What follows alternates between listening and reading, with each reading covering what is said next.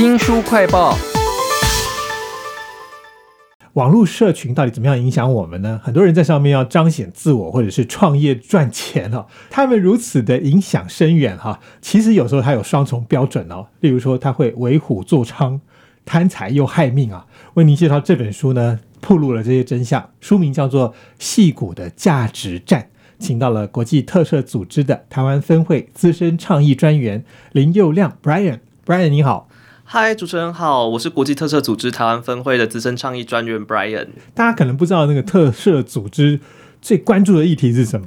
我们其实关注的主要是人权的议题，非常的广，从性别相关的权益、反对歧视、难民，只要是国际人权法包含的范围，我们几乎都有关注。我在看这本书《戏骨价值战》的时候，一直觉得说，它难道是商业战争之类的什么书？结果没想到，它最核心还是人权。只是他的人权是在于那些社群平台上面不公平、不正义，所以我觉得这本书，也许我们可以先从表象来看，有些新闻事件蛮刺激的。这本书里面其实提到了蛮多例子，最大的冲突应该是在于说，这个社群平台的审查制度有时候会跟就是每一个人在这个社群平台上面表达的权利有很大的冲突。大家都会在 Twitter、Facebook 或者 Google 上面发表很多的言论，有些言论我们直观上的会觉得说，哎。是不是不太妥当？那社群平台也会不定时的把这些言论下架，比如说他们可能会下架一些血腥的内容啊、暴力的内容啊，但是也有可能把一些不该下架的内容去下架。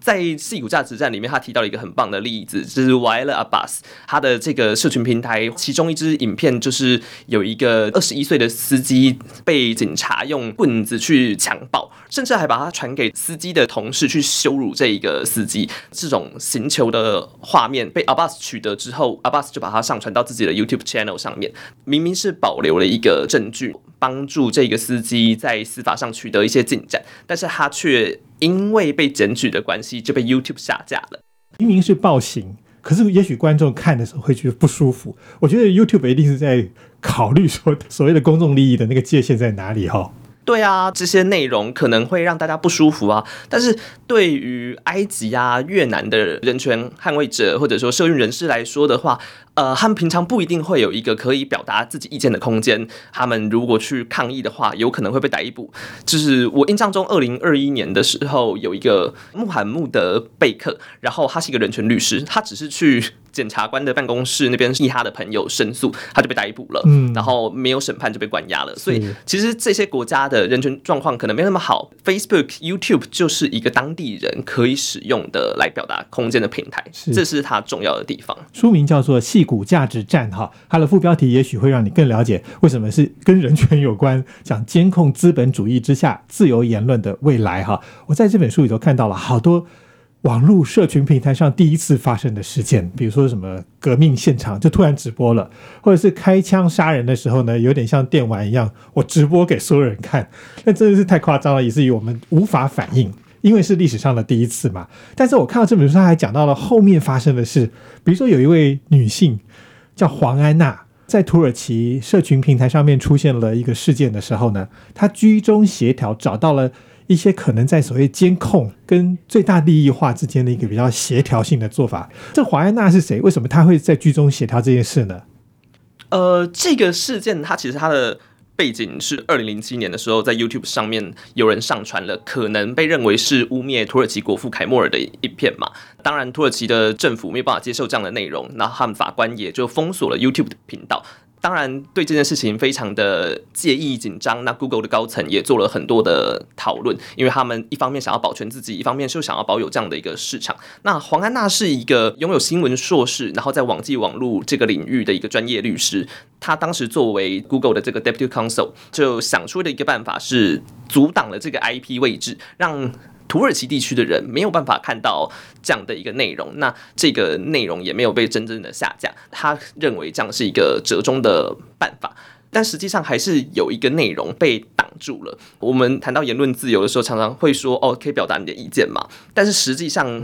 在国际人权法里面，你取得这个资讯。也是表达自由的一个一部分，那它也是这个你的权利啊。果然是来自于这个特色组织的单位，你们对人权的要求，可能对我们一般来讲有点陌生，所以必须要有这种戏骨价值战这种书，借着一个一个案例，让我们了解说，哦，原来有这么大的一个范围里头，可能往哪边靠，我们才能在自己发生类似的事情的时候来找自己决定要怎么样做哈。这本书除了你刚刚讲说中间可能会有一些什么资商的人员在想办法以外，我觉得还有一个很有趣的角色叫做内容审查员。这些 YouTube 啊、脸书的平台上面，他们自己就有雇佣人在审。但他审的时候，我相信资讯量一定多到他审不完呢，所以会发生什么样很奇怪的事情呢？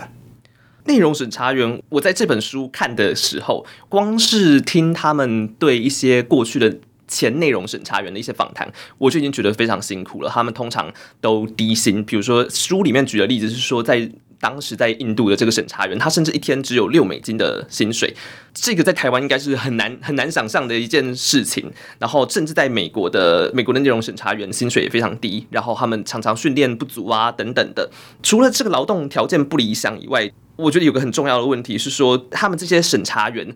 使用的这些规范，就是把大家的内容下架的这规范，其实制定的人很少，不会像说，如果今天政府要限制我们的言论，他还要去开公听会，他可能还要有明代的这个背书过通过法案等等的，那就是实际上内容审查员执行的这个规定，并没有一个很明确的授权的来源。重点是他们还可能就是在做这个工作的时候。处理的问题是他们根本就不熟悉的，比如说以缅甸的个案为例，当时有很多人发现说缅甸的这个政府官员可能释放了一些假消息呀，然后导致说有很多的这个罗兴亚的社群被歧视，甚至最后。有可能提高了当时被屠杀的风险，也导致了后面有这么多的危机，有这么多的难民去逃亡。当时就有记者跳出来说，就是其实 Facebook 的这个懂缅甸语的人非常少。那同样，我们其实早一点有提到 w i l e Abbas 的这个个案嘛，这个埃及的这个个案，其实也可以感受出来，他们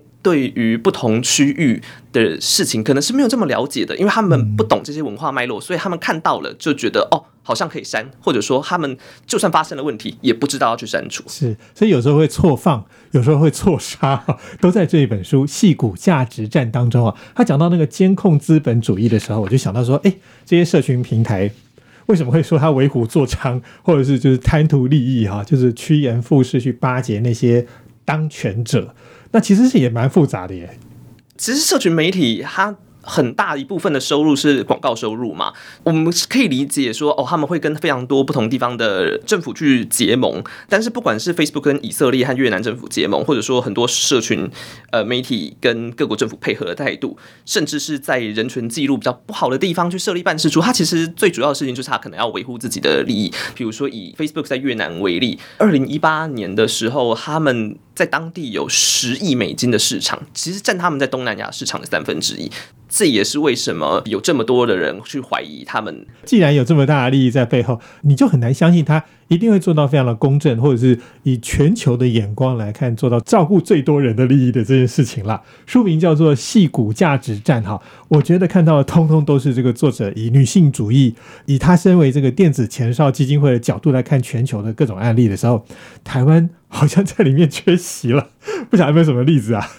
这一本书里面，它虽然没有讲到什么台湾的例子，但是。以我们在台湾经营的经验来看的话，其实我们之前有在社群平台有要上一些内容，其实也有遭到系统的阻拦，告诉我们说，哎，我们可能违反了某一个政策的平台规范。那当时根据一些侧面的了解，其实可能美国政那个时候有一些政治事件的发生，然后网络上可能有流传一些假讯息。那就因为这样，所以即便我们当时推出的内容可能跟这个政治事件完全没有关系，但是可能有出现某一个类似的图片。就就被禁止了。然后我自己也有认识的重要的性别团体的这个负责人，在他要举办重大活动之前，他的账号突然就消失了，被封锁了。当然，我这边没有说这跟脸书有什么关系，或者说跟某个社群平台有什么关系。但是大家的账号被封锁，或者内容没有办法好好的上传，这些事情其实是时有所闻的。所有的企业，包含 Facebook、Google 之类的，他们。都应该要更注重这一块，然后让每一个人可以去好好的发表意见。现在其实检举别人，让别人下架，也是一个网工，很可怕。对，甚至在某一些国家有政府成立的网军去特别攻击一些民运人士，也是有听过的。就是因为它太新了。发生的所有的事件啊，都是我们难以一时间马上就可以判断，所以大家更应该要看这本《戏骨价值战》啊，这个网络可能会有怎么样失衡的状况，我们可能可以选择什么方式来对应它。非常谢谢国际特赦组织台湾分会资深的倡议专员林佑亮 Brian 为我们介绍这本书《戏骨价值战》，谢谢您，谢谢。